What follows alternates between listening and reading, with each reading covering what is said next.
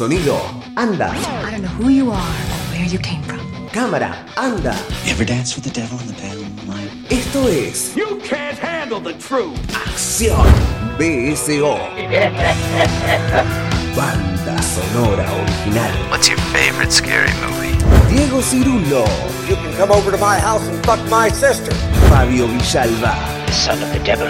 Laura Marajowski. Yeah, baby. Sonido, imagen BSO. I am Dracula. Por la Rocker. You know what I'm talking about, you fucking cockroach. BSO. Banda sonora original. Frankly, my dear, I don't give a damn.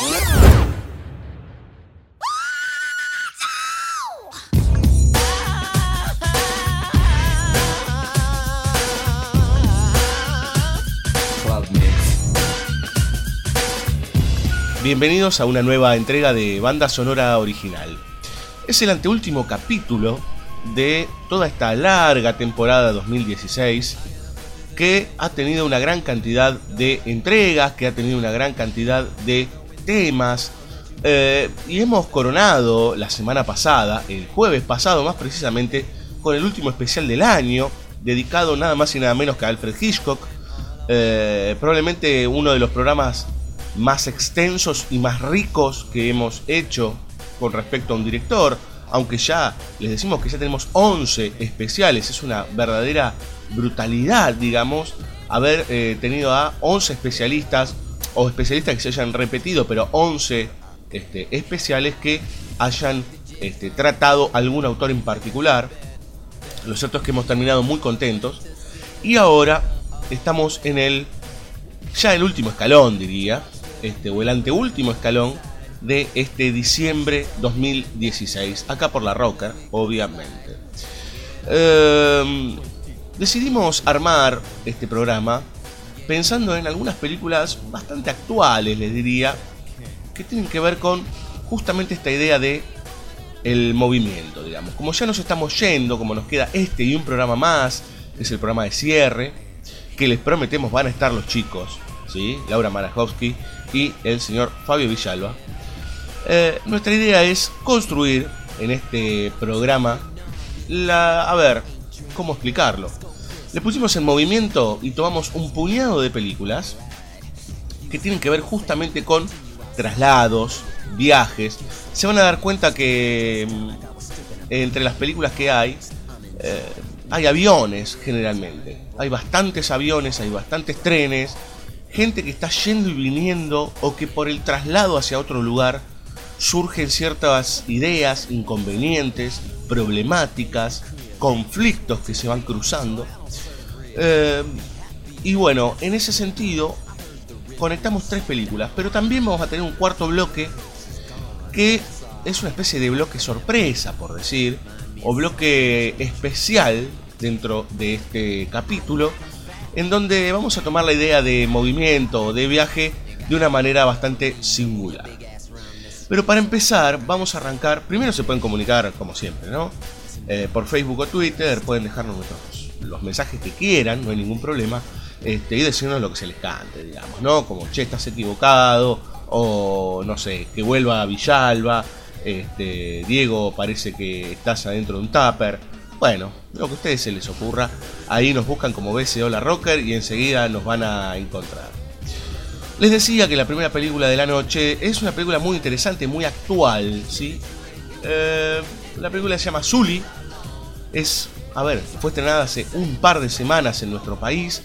Es dirigida por, a ver, uno de los más importantes directores eh, contemporáneos, digamos, ya es un hombre bastante grande, Clint Eastwood, este, que tiene en su haber una importantísima eh, lista de películas, una importantísima cantidad de obras, entre las cuales podemos destacar algunas muy interesantes, como por ejemplo Los Imperdonables, digamos, este, o toda la camada de películas de eh, lo que es el siglo XXI en Eastwood, ¿sí? la bandera de nuestros padres, digamos, eh, Cartas de Iwo Jima, El Gran Torino.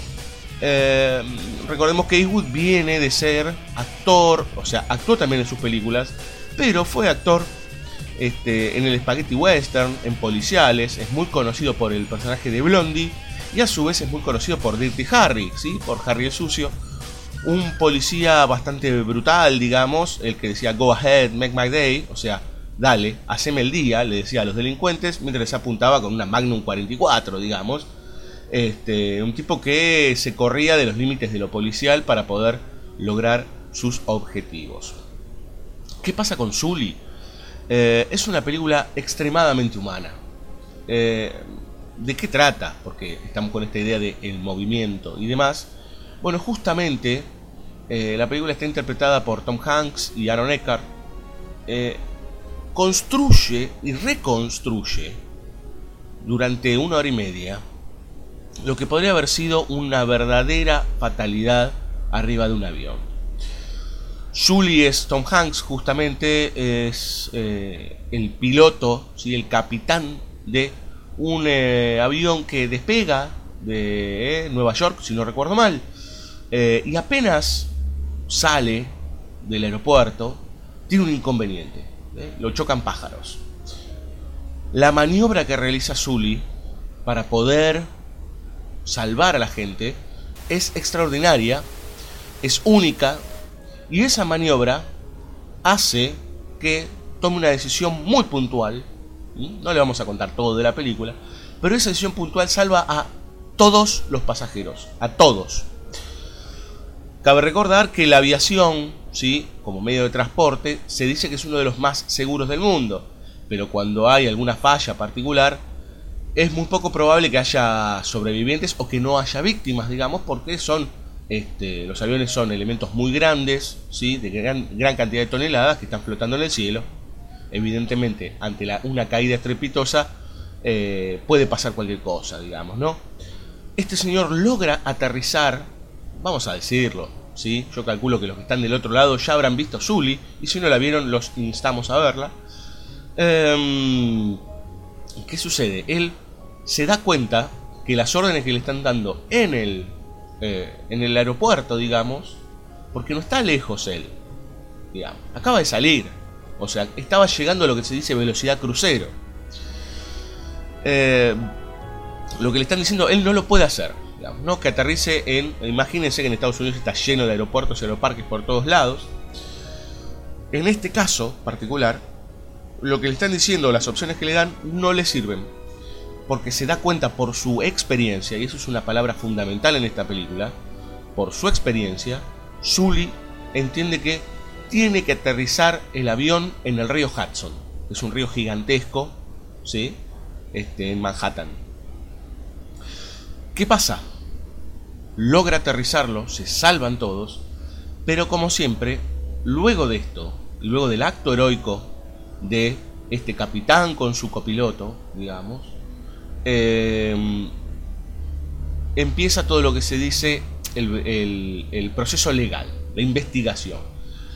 Los estadounidenses, si no recuerdo mal, tienen una especie de agencia que se llama NTSB, que es la que investiga los accidentes aéreos y busca los por qué. Entre los cuales está eh, la búsqueda de la caja negra, se recuperan los fragmentos y demás. Lo primero que se le cuestiona desde las agencias a Zully es que podría haber aterrizado en tierra. Y le muestran, y esto es clave en la película, simuladores que demuestran claramente, claramente, que podría haber aterrizado en tierra sin problema, no se rompía el avión, ¿sí? no se hundía en el medio del río, digamos, este, no se convertía en un objeto inservible. Obviamente, no solo está la cuestión del juicio por la estructura digamos, de pasajeros, sino que está esta idea de la investigación de, che, me rompiste un avión. ¿Sí? Esto lo vamos a ver también en otra película dentro de dos bloques. Que es esta idea de, no, ok, sí, sí, salvaste a la gente, pero... ¿Vos fuiste el culpable? ¿Qué hiciste? Imagínense que este señor, que es grande, que tiene una familia, eh, que lo está esperando todo el tiempo, porque los pilotos tienen una vida muy sacrificada en ese sentido. Están viajando muchas horas, en horarios complejos, mucho tiempo fuera de casa. Este señor eh, es acompañado por gente del sindicato, esto es algo que se repite en varias películas, y se siente relativamente amenazado, como diciendo, bueno, en realidad vos te equivocaste. ¿Sí? Y los eh, simuladores muestran que podía aterrizar. Y él sigue insistiendo con que no podía, y no podía, y no podía. No le vamos a contar más de cómo se desarrolla Zully, lo que sí les podemos decir es que por qué la ponemos en una película que, que trata el tema en movimiento. Porque increíblemente Clint construye, primero que es una película sobre el simulacro y la simulación, ¿sí? Para empezar. Lo cual ya ahí podemos abrirnos a textos teóricos varios, entendiendo esta idea de la diferencia entre la realidad de la experiencia humana y lo que se simula, el simulacro, ¿sí? el relato construido. Em, lo que pasa y lo que simula que pasa. ¿sí? En toda esa construcción, Zully se estanca. ¿sí? Le pasa, a él lo llevan a un hotel y él queda ahí viviendo con su compañero hasta que se solucione esta cuestión, hasta que se dé una suerte de dictamen de lo que sucedió y queda estancado y fijo en ese espacio. Mientras tanto, ese momento traumático, ese miedo, se mueve dentro de Zully todo el tiempo. Y hay un devenir ¿sí? que tiene que ver en el contraste, con el contraste, digamos, de lo vivenciado en las pesadillas de Zully, en las miradas por las ventanas, viendo a su propio avión, él hace una maniobra extremadamente arriesgada, ¿sí? O sea que muy pocos pilotos podrían hacerla, él la hizo, la hizo bien. Y se ve, y se ve hasta inclusive en catástrofes en donde todo explota. Y mientras tanto, él es sospechado. Y todo el tiempo, Eastwood construye un paralelo entre el recuerdo, la sensación, el pensamiento, la experiencia y lo que se simula a través de una máquina. Es una película increíble, Zully. ¿sí? Es una película que nos pone no solo en esta cuestión, eh, no, nos pone en problemas con esta cuestión de, de, los aviones, digamos, o de los accidentes y de la burocracia que viene detrás de todo eso. ¿sí? Y de lo que se llama la, a ver, pensémoslo en términos de ciencia dura. ¿sí? Los peritos dicen que, ¿no? Por ejemplo. Todo eso va en paralelo y a la vez se va chocando. Cada tanto hay choques, cruces, golpes de la memoria de Zully, del pensamiento de Zully, de lo que hizo realmente Zully en su experiencia como ser humano, como piloto, ¿sí?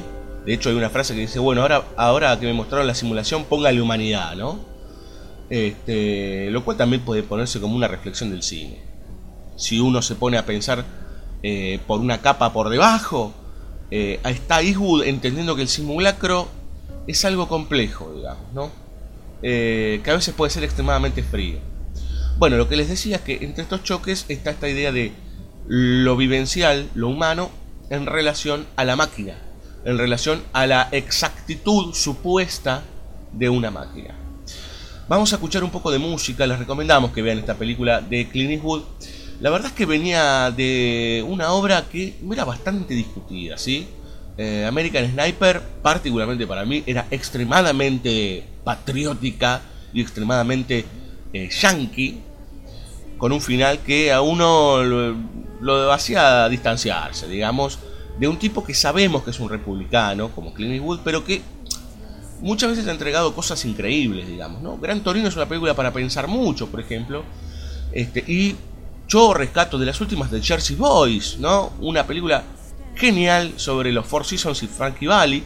Este, un musical, ¿no? Un musical de la mano de Clint Eastwood. Bueno, en este caso Sole, que esperemos no sea una de las últimas películas de Eastwood, es un hombre de 80 y largos años, este, y que nos puede entregar algo más. La verdad que esta película es como un, un hilito de esperanza dentro de la mucha mediocridad que uno va viendo eh, que viene del país del norte y que cada tanto tiene esos destellos.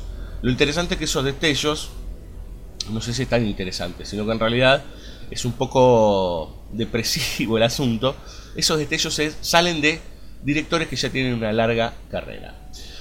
Vamos a escuchar un tema, una pieza que es parte de la banda sonora que es muy buena. Generalmente Eastwood compone también la banda sonora de sus películas Eh, esta piecita es hermosa, este, se llama Volviendo a casa, ¿sí? Volando a casa. Está compuesta por Eastwood y está interpretada por The Tierney Sutton Band. Les recomiendo que la busquen, es muy fácil de encontrar, muy fácil de ubicar. eh, y que escuchen porque se van a dar cuenta hasta casi el tipo de música que hace generalmente Clint Eastwood. Entonces, a continuación, Flying Home, eh, interpretada por The Tierney Sutton Band.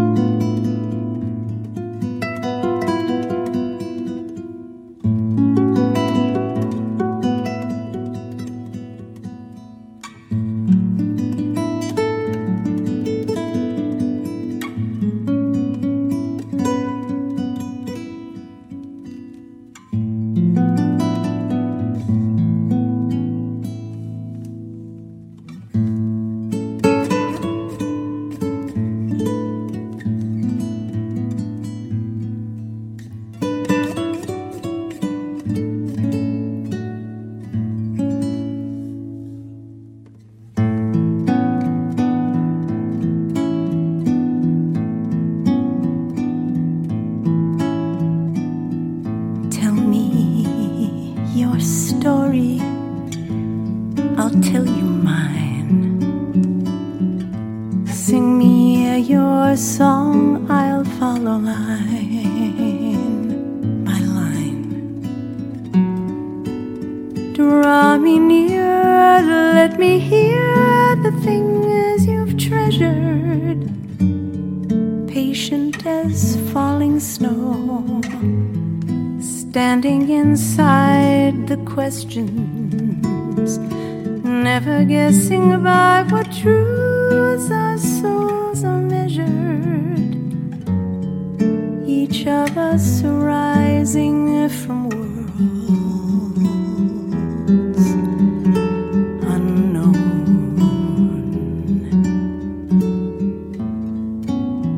Within your trials, I see my own. Still, there are journeys that are yours alone.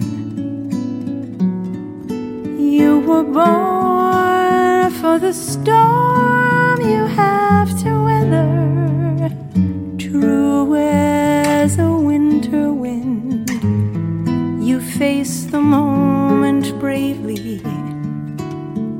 You and I, we're on our own and yet together, walking a path we can't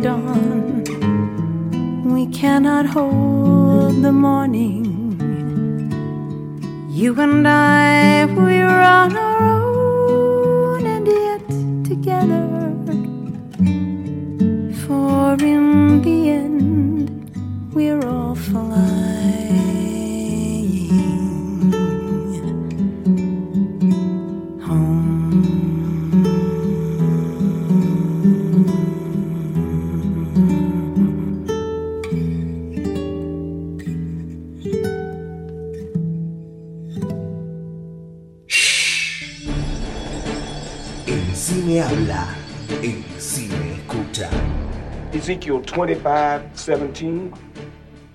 The path of the righteous man is beset on all sides by the iniquities of the selfish and the tyranny of evil men.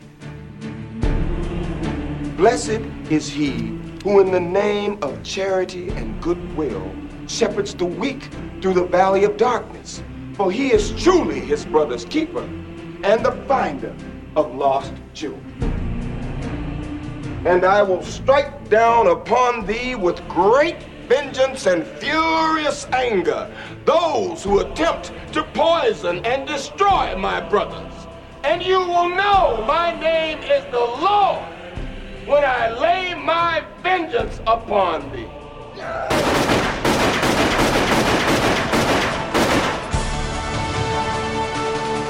BSO, banda sonora original.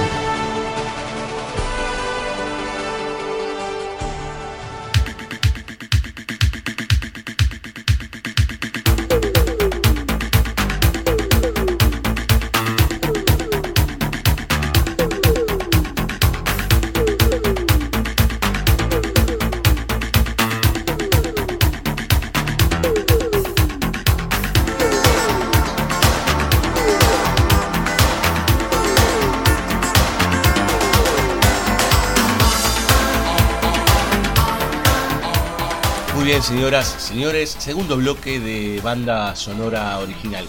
Suena un poco de pop detrás nuestro, suena un poco de los Pet Shop Boys. Y ustedes se preguntarán, bueno, ¿a dónde te fuiste? Venís de una película bastante compleja, este, está con tintes de melancolía y con la complejidad de la simulación. Bueno, ahora nos vamos a otro tipo de movimiento que en realidad la música pop tiene que ver con el recuerdo y tiene que ver con eh, otra vez, pinceladas de melancolía. Estamos hablando de Mountains Make Part, ¿sí? Acá se la conoció como Lejos de ella. Tal vez si la buscan se van a confundir porque hay otra película que se llama Away from Her que nada tiene que ver con esta película del año 2015 de Ya Sanke. Que hablamos aquí de Lejos de ella, la que nosotros creemos que es la original. Este, en este caso, esta película es una película china, ¿sí? Eh, dirigida por un director que mm, recomendamos, ¿eh? Ya Sanke, aunque suene raro, que diga, uy, a ver, una película de chinos, eh, esta cosa que siempre nos pasa a los argentinos de, uy, no será aburrido, no será un embole. Para nada, para nada. Esta es otra película extremadamente humana, en donde uno está y acompaña todo el tiempo el proceso de los personajes. Se podría decir que es una especie de película sí, podría ser una película coral. Eh, tenemos tres personajes importantes, en principio. Eh, una mujer y dos hombres, ¿sí? Estos tres personajes, esta mujer y estos dos hombres, construyen, en principio, en la película, un triángulo amoroso. Está Tao, que es la chica, y dos hombres que se disputan por ella el amor. Por un lado, Liang Xi, y por el otro, por el otro lado, eh, Ginseng. Sí, se van a reír porque se llama Ginseng y recordamos las épocas en que te lo vendían acá el Ginseng. Lo cierto es que estos dos hombres, uno rico, o que acaba de hacerse rico, son todos jóvenes, que acaba de hacerse rico en el negocio de los eh, carburíferos, y el otro, que es un hombre que trabaja en una mina, muy austero, muy pobre, la quieren mucho y ella los quiere a los dos, ¿sí? Sucede que debe tomar una decisión y como pasa muchas veces en la vida, elige mal. Se queda con el muchacho rico, con el muchacho famoso, con el muchacho que es prometedor, con el que tiene más personalidad y pasa el tiempo. La película, ¿por qué le decimos? Usted se está preguntando, che, ¿y esto en movimiento qué? Bueno, la película durante sus dos horas y pico, luego de esta decisión, ¿sí? Eh, se constituye, se constituye fundamentalmente por el movimiento. ¿Sí? ¿A qué me refiero con esto? A que toda la estructura de la obra va armándose a través de espacios. Entonces vemos a los personajes moverse en aviones, moverse en trenes, moverse en barcos, ir de un pueblo al otro, ir a buscar tal cosa, cómo se separan estos tres personajes. Porque de hecho la mala decisión de Tao, nos damos cuenta, cabe decir que también es un movimiento a través del tiempo.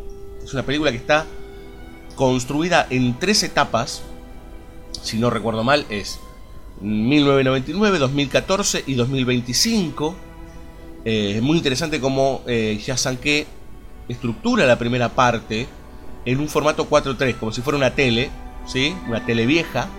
Este, y luego pasa al formato tradicional cinematográfico, eh, apaisado, eh, en las siguientes dos estructuras. Igual no nos vamos dando cuenta, no, hay, no hay placas, digamos, que dicen año tal, o, hay alguna al principio, digamos, pero después ya lo vamos entendiendo a través de la relación de personajes. Entonces lo que les decía es que hay un movimiento de espacio todo el tiempo que tiene que ver con lo interrelacional, con el flujo amoroso que se va construyendo, que esto no implica este, parejas, sino por el contrario, todo es disruptivo. Eh, y por otro lado, por otro lado, el movimiento en el tiempo. Esta chica se casa con este tipo, esta chica tiene un hijo con este tipo, y después al tiempo nos damos cuenta que ya están divorciados. Y al tiempo nos damos cuenta que su otro amor está muy enfermo. Por ser minero, por estar dentro de esas estructuras muy complejas, que son esos trabajos en donde la gente se enferma muy fácilmente y que puede llegar a la muerte de muy joven. Bueno, los encuentros y desencuentros, podríamos decir amorosos, durante toda esta película funcionan a través de la distancia. Se conectan o se interconectan desde tren, a través de trenes.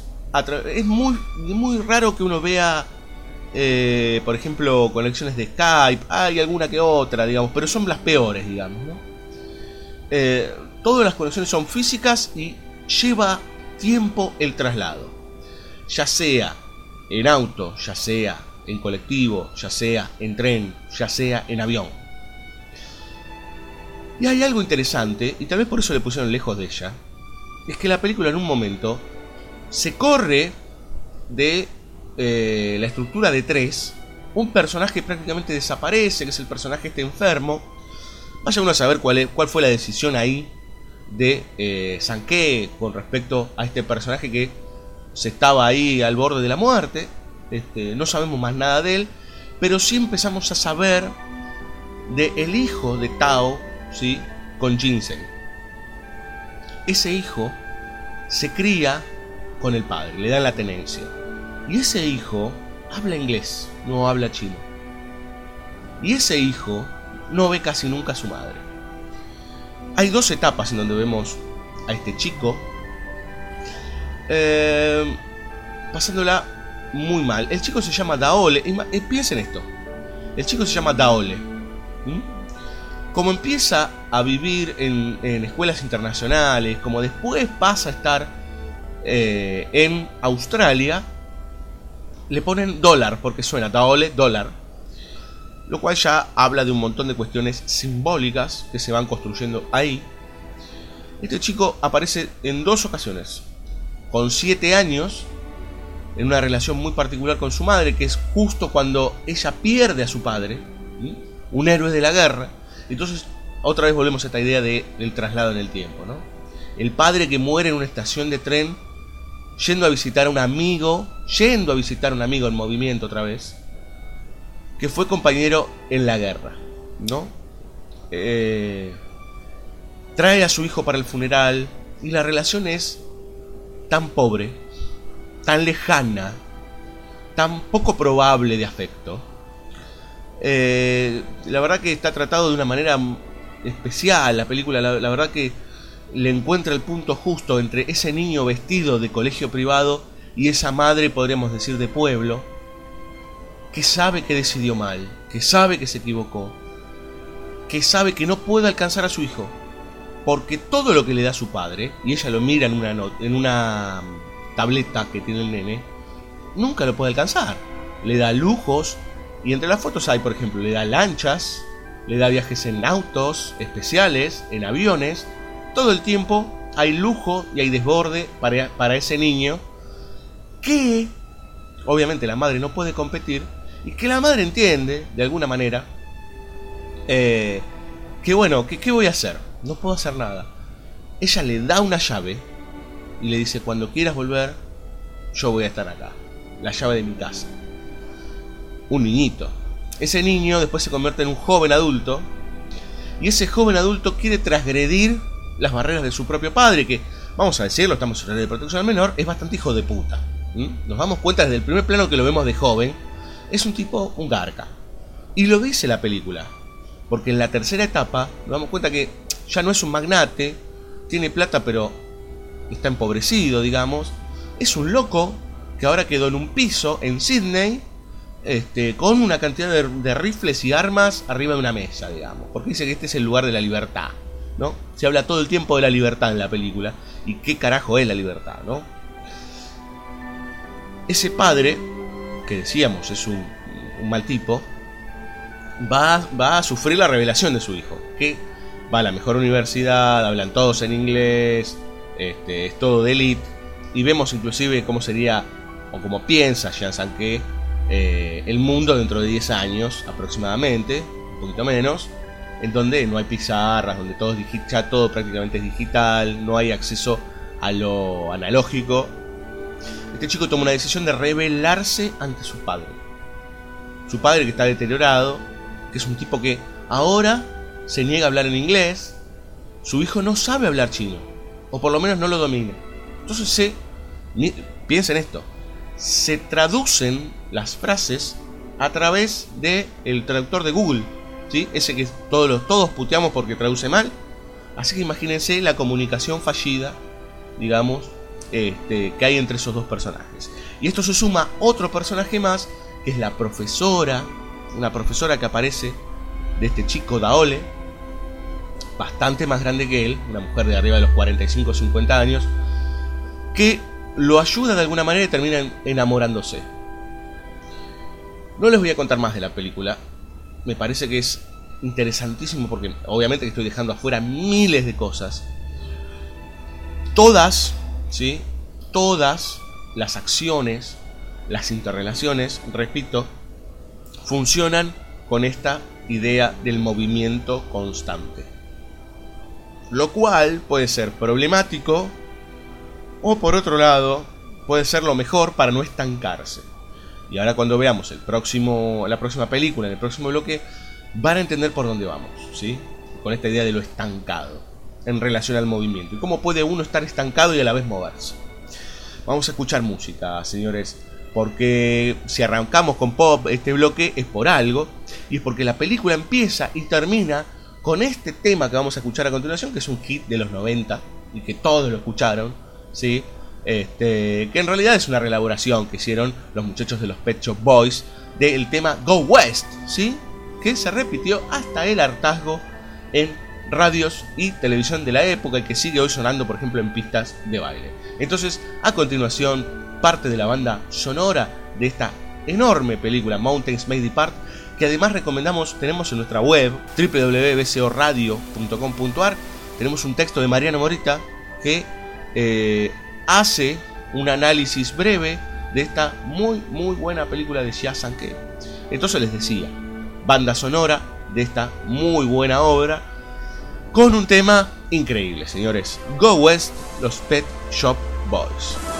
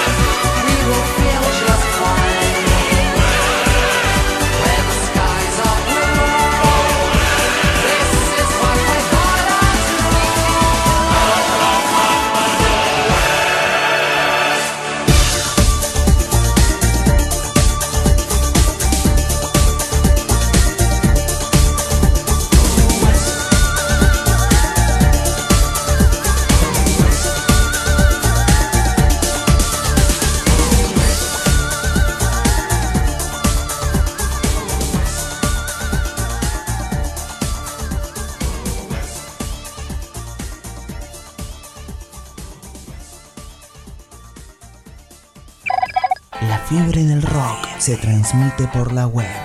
Llega a vos y te convierte en un pasajero. La rocker, levantándole la temperatura a la radio. Never know how much I love you. Never know how much I care.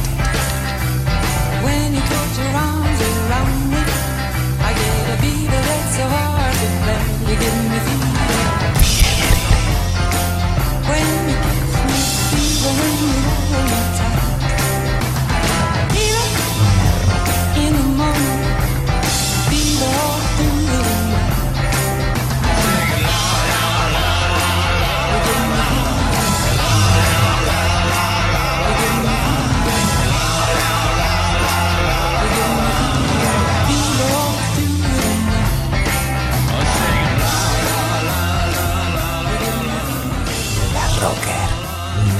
Social del rock.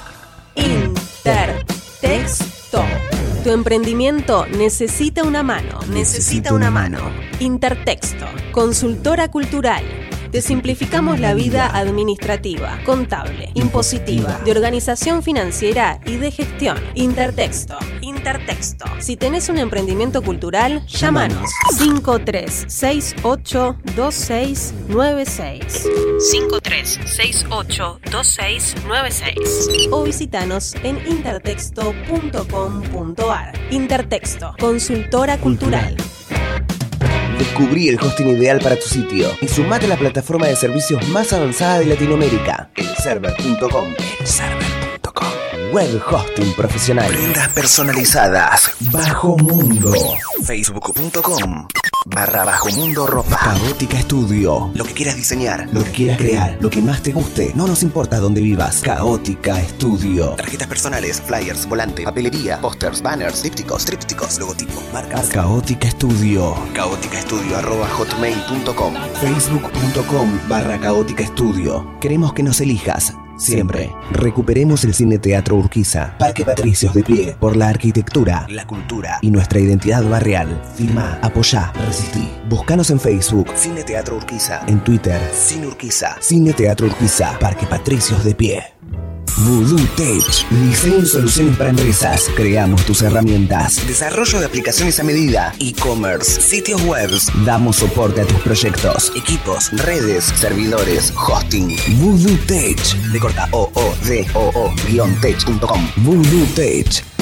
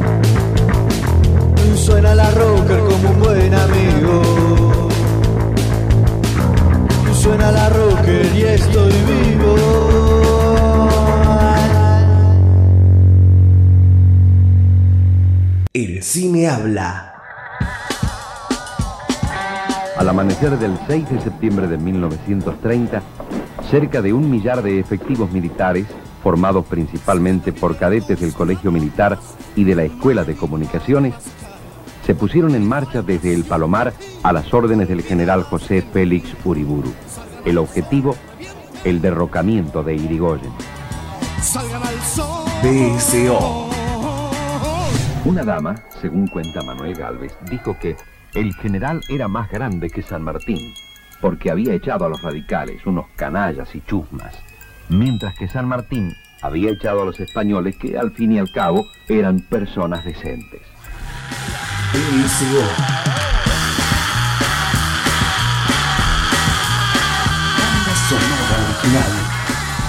Por la Rocker. Ain't no sunshine when she's gone.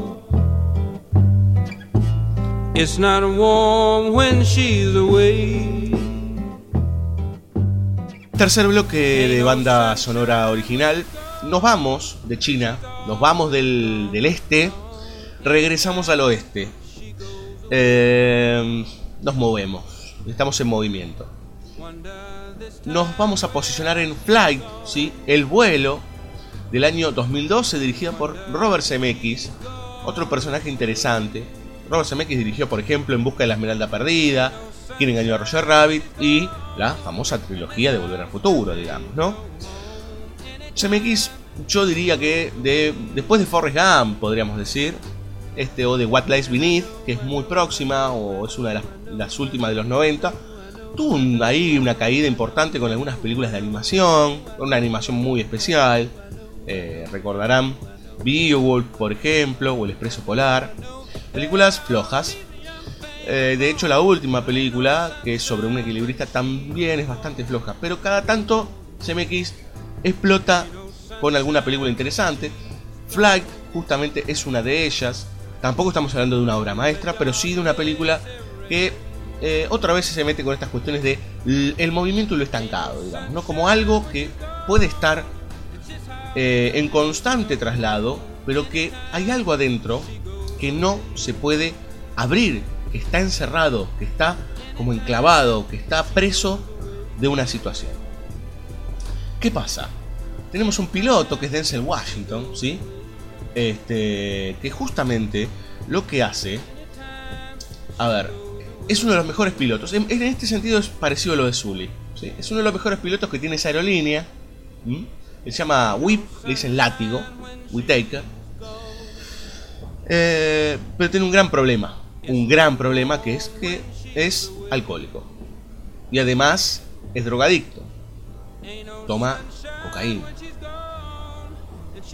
Siempre le sale todo bien.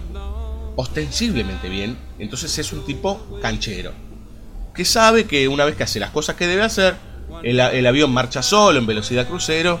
Y después se hará lo que se tenga que hacer cuando se tenga que aterrizar y demás.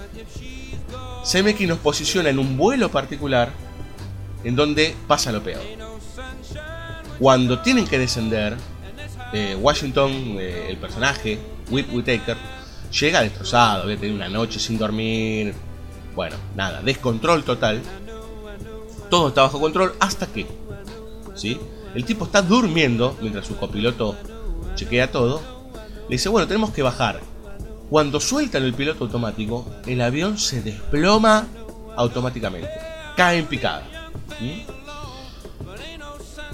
Es terrorífico como lo muestra eh, Robert Zemeckis. Es terrible ver cómo a través de las nubes la nariz del avión va atravesando capas y capas y metros y metros. Y parece completamente imposible rescatar esa nave.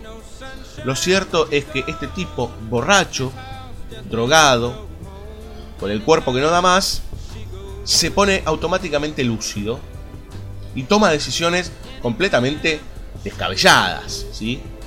pero muy lógicas para él. Toma las riendas del avión y pide a sus compañeros, que es tanto el copiloto como las azafatas, que lo ayuden. Pone el avión nariz, en realidad boca abajo. La gente queda toda mirando hacia justamente el, su- el suelo, ¿sí? colgando de sus asientos, y logra que el avión que cae en picada planee. Y con esa acción, y volviendo a dar la vuelta, la gente prácticamente toda se salva cuando aterriza en una zona de parque. Eh, es muy espectacular. Bueno, ahí está la distancia con Flight, ¿no? Eh, no usa, en el caso de Eastwood, no usa música estridente. Sí lo hace CMX, ¿sí? Eh, juega más con esta cosa del drama. Mientras que eh, Eastwood se pone en un lugar que no quiere generar shock. Ya bastante hay con lo que está sucediendo. Eh, y aparte que a veces es como lo que hacía Hitchcock, digamos, ¿no? Es más aterrador el sonido de los pájaros que la propia música. ¿Qué pasa? Él salva a casi toda la gente. Solo mueren seis personas, entre las cuales había dos azafatas. Una de ellas muere, y esto es fundamental en la película, muere tratando de salvar a un niñito que se había este, desprendido de su cinturón de seguridad. Y a partir de eso es idéntico a Zully, podríamos decir, en términos de sinopsis. Eh, en que, bueno, empieza la investigación de la famosa NTSB. En esa investigación empiezan a pasar cosas turbias, digamos, ¿no? Que no es el caso de Zully. Eh, porque en el caso de Zully nosotros encontramos que era un hombre que creía fervientemente en una acción que había tomado en relación a una agencia que decía, bueno, ¿quién es el culpable? En este caso, este tipo estaba borracho, drogado y mal dormido, pero no había sido su culpa. De hecho, él salvó a la gente. Pero ¿qué pasa? Si encuentran una evidencia de que él había tomado alcohol, va preso. Y probablemente preso por eh, lo que sería crimen, asesinato. ¿Eh? Porque eh, él, al entrar ahí, de esa manera, puede ser el responsable de esas seis personas que no están, eh, no están más con vida en la película. Entonces ahí aparece algo interesante, que si antes hablamos de que el simulacro quería transparentar, quería generar esta idea de lo que la máquina dice es lo que debe, lo que debe haber sucedido, acá hay todo un sistema de ocultamiento. El sindicato, el abogado de, la aerolínea, el dueño de la aerolínea, quieren ocultar para no pagar millones este, y para salvarle, y obviamente que el personaje de Washington también hace lo mismo, digamos, para salvar su propia carrera, eh, ocultan su alcoholismo, ocultan que tomó alcohol, hacen ahí unos tejes y manejes raros. Entonces, ahí nos empezamos a dar cuenta como espectadores que eh, el problema es que no es el choque en sí. Este hombre salvó gente. El problema es que este personaje está clavado, está estancado, que ha quedado en un lugar del que no se puede mover, que es su propio alcoholismo. ¿Sí? La película, la primera, los primeros 40 minutos serán, eh, trabajarán con respecto al accidente, un poquito menos también. Todo lo que viene después es el trayecto de este muchacho, ¿sí? Con sus mentiras, ¿sí? Y su relación con el alcohol y con otros eh, adictos, digamos. No les vamos a contar el final porque, bueno, evidentemente sería una picardía, pero sí eh, es interesante entender eh, cómo en esta estructura, en esta película, lo que sucede es una batalla feroz. Antes decíamos de líneas paralelas que cada tanto se chocaban. Bueno, acá es algo similar. El proceso legal exacerba la conducta de un tipo que, lo, que miente todo el tiempo porque tiene que eh, mostrarse sobrio mientras todo el tiempo está borracho o drogado. Este, y cada tanto esa línea, la línea legal y la línea personal, van teniendo chispazos cada vez más, más fuertes hasta llegar a los momentos más álgidos de la película. Eh, no le podemos decir mucho más. Lo cierto es que eh, es interesante ponerlas en comparación, estas dos películas, Sully y Flight, para ver perspectivas distintas de dos directores muy distintos. ¿sí? Ambos norteamericanos, pero con una mirada muy distinta de cómo se puede construir esta idea del movimiento, de lo trágico, de lo individual en relación a lo grupal, a lo social. Bueno, ahí tienen mucho para ver en dos películas muy interesantes. Vamos a escuchar dos temas de la banda sonora que está muy nutrida, ¿sí? La banda sonora de Flight. Tal vez demasiado nutrida, les diría yo, por lo menos en buena parte, en donde, bueno, la música está como este, en demasía, pero tiene muy buenos temas, ¿sí? Vamos a escuchar una banda ultra archi conocida, que son los Red Hot Chili Peppers. Hacía mucho que no sonaban en banda sonora original. Con el tema Under the Bridge, ¿sí? Es un verdadero temazo también de los 90. Y vamos a escuchar a los Cowboy Yankees, otra muy buena banda, no tan conocida, obviamente, con el tema Sweet Jane.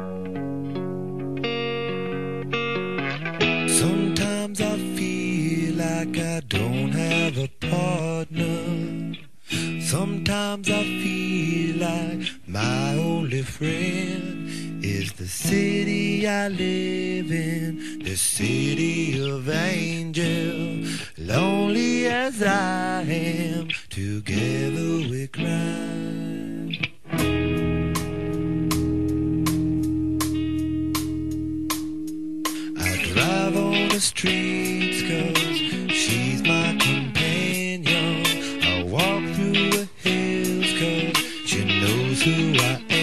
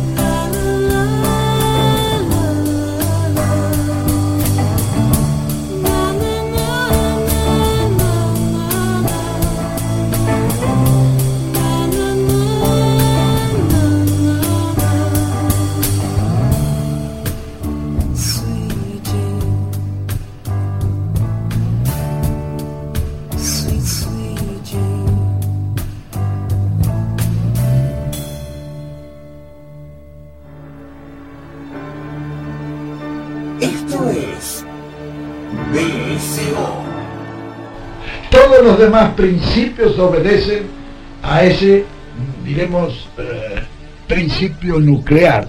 En la organización de todas las cosas eh, es nuclear. Es nuclear la organización del microcosmos. Y es también nuclear la organización del macrocosmos.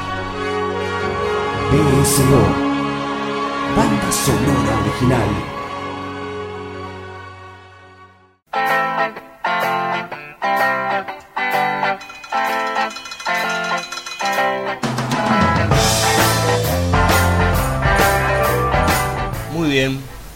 llegamos al cuarto bloque de banda sonora original en este anteúltimo programa del año 2016, de la temporada 2016.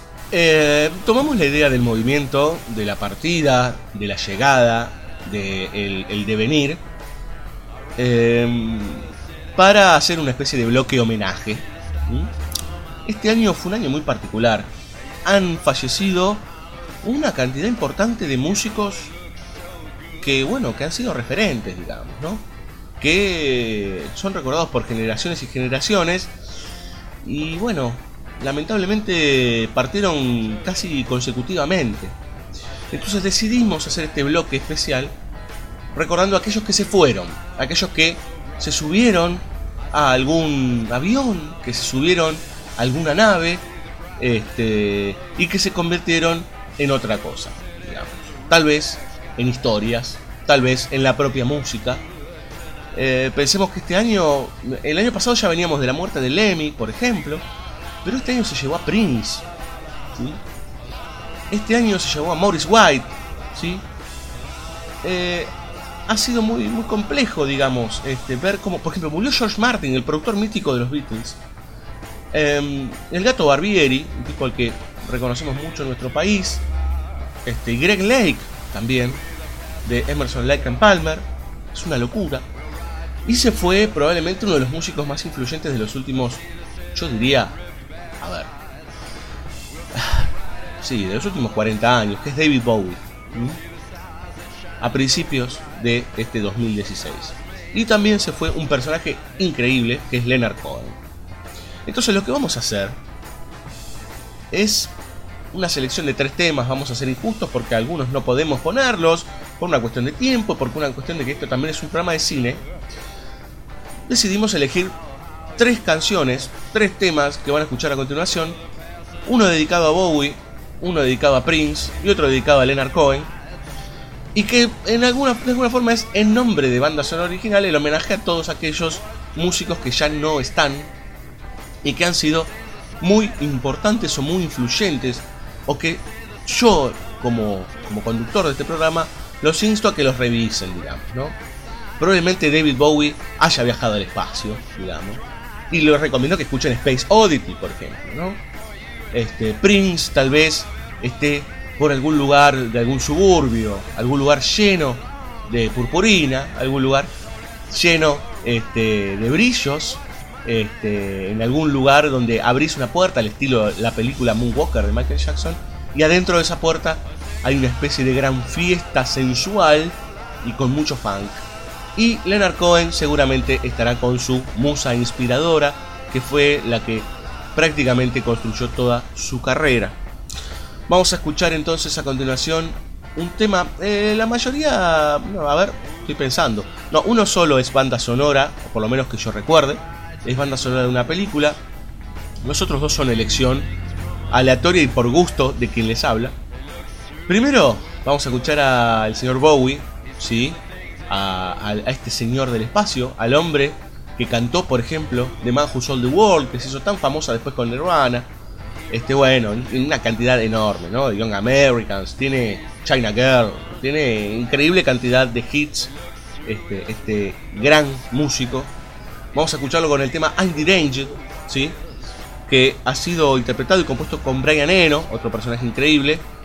Eh, bueno, este tema es parte de la banda sonora de una película que es probablemente una de mis favoritas, que es eh, Carretera Perdida, ¿sí? de David Lynch del año 97.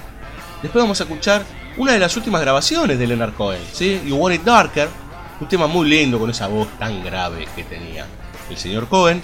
Y para cerrar, y ya después estaremos concluyendo este penúltimo programa 2016 de banda sonora original, un tema ultra sexy y ultra sensual de este señor Prince, que alguna vez se hizo llamar de Artes también, no quería usar más su nombre. El tema es recontra conocido, ha sido muy escuchado y es, repito, ultra sensual. Cream. How secrets travel on. I start to believe if I were to bleed. In sky the man shaves his hands held high. Cruise beyond, cruise me, babe. A blonde leaf beyond, beyond, beyond.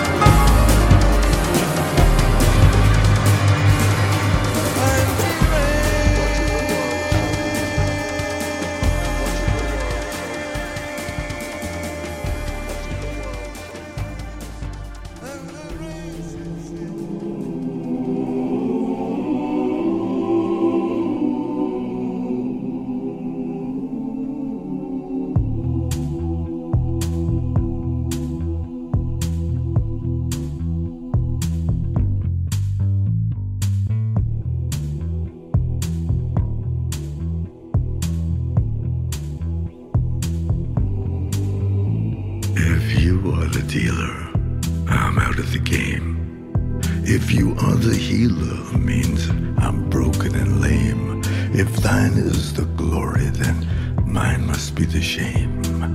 You want it darker. We kill the flame.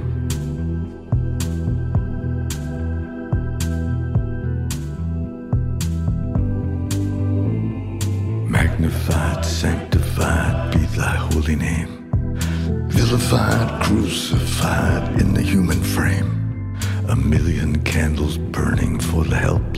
came.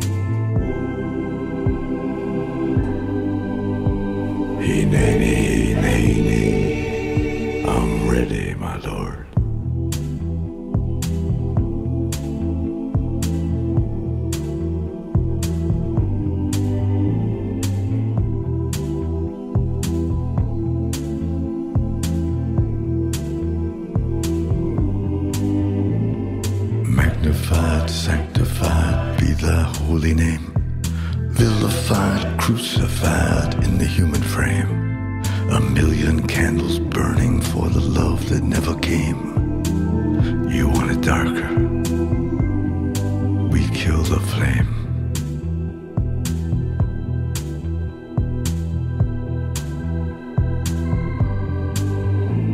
If you are the dealer, let me out of the game. If you are the healer, I'm broken and lame. If thine is the glory, mine must be the shame. You want it darker.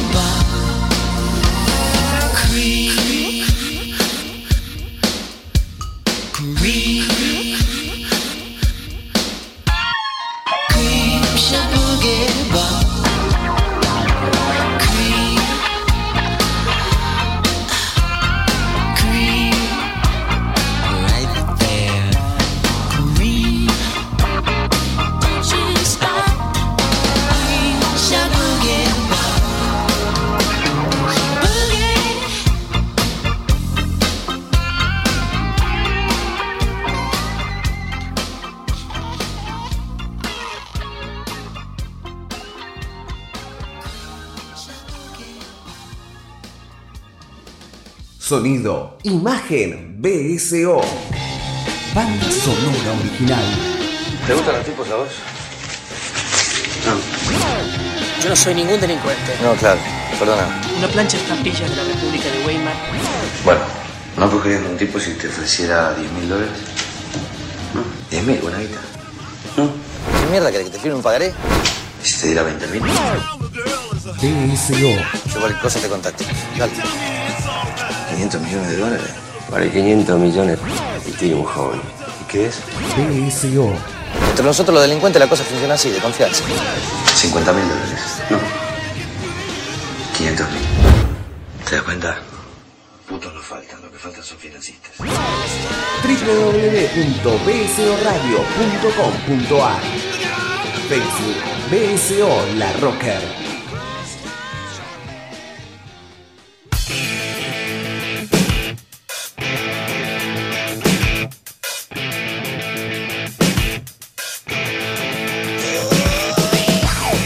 Muy bien, señores, si suena ACDC significa que nos estamos yendo, ¿sí? Eh, les agradecemos a todos que estén del otro lado, les agradecemos que nos acompañen en todo momento. Eh, esperemos que les haya interesado este puñadito de películas y estos homenajes a músicos que han partido. Y les queremos decir que estamos muy felices. Ya vendrá el programa de cierre, ¿no? Y ahí lo haremos un poquito más amplio el asunto. Pero estamos muy felices de que haya gente del otro lado, gente que no se escucha de este micrófono, que es la que hace posible banda sonora original. Compañeros, eh, dibujantes como Nicolás Aponte, gente que te aporta un tema, y obviamente los chicos, digamos, ¿no? Fabio Villalba, Laura Marajowski y este, el increíble Juan Sixto. Eh, a todos hay que agradecerles, a todos hay que, eh, hay que decirles muchas gracias, porque siempre, siempre hay algo para hacer nuevo en este bendito programa que ya no es solo un programa, sino que tiene su propia página, sus propias entrevistas, este, sus propios textos. Bueno, vamos despacito convirtiéndonos en algo más que eso. Nos vamos moviendo hacia otra cosa. Esperamos estar en el 2017. Este, pero basta, vamos a cerrar porque nos hemos puesto un poco tristes por el bloque anterior. Vamos a cerrar con un tema de Emerson, Lake and Palmer, ¿sí? Una banda que habría que revisar junto con King Crimson, ¿sí? De lo cual, de las cuales algunos componentes de Emerson, Lake and Palmer fueron parte. Nos vamos a ir con un tema que es muy lindo eh, y que habla de un poco de la suerte y un poco de hacia dónde moverse y hacia dónde ir. Gracias a todos, gracias La Rocker, gracias Shinobi News, gracias FM Bunker. Como siempre, estamos todos los jueves a las 22 por esta benemérita radio y esperamos que la hayan pasado bien. Nos vemos en el último programa de banda sonora original. A continuación, Emerson Lake and Palmer, Lucky Man. Chau.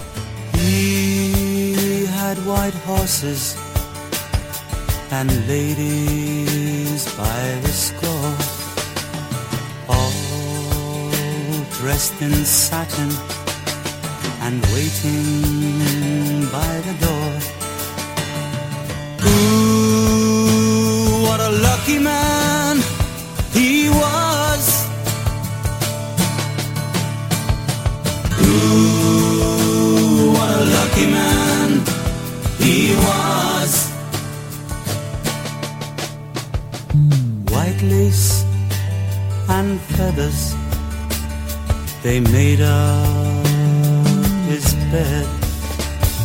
A gold covered mattress on which he was led.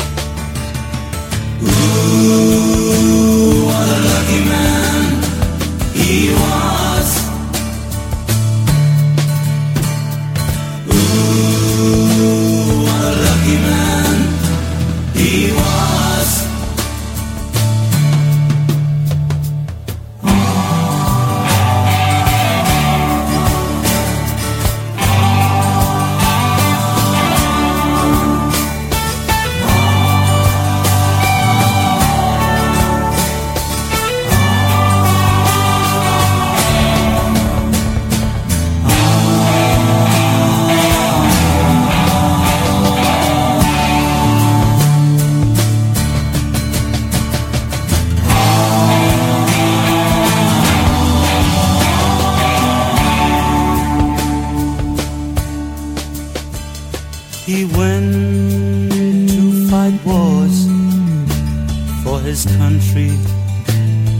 His king, of his honor and his glory.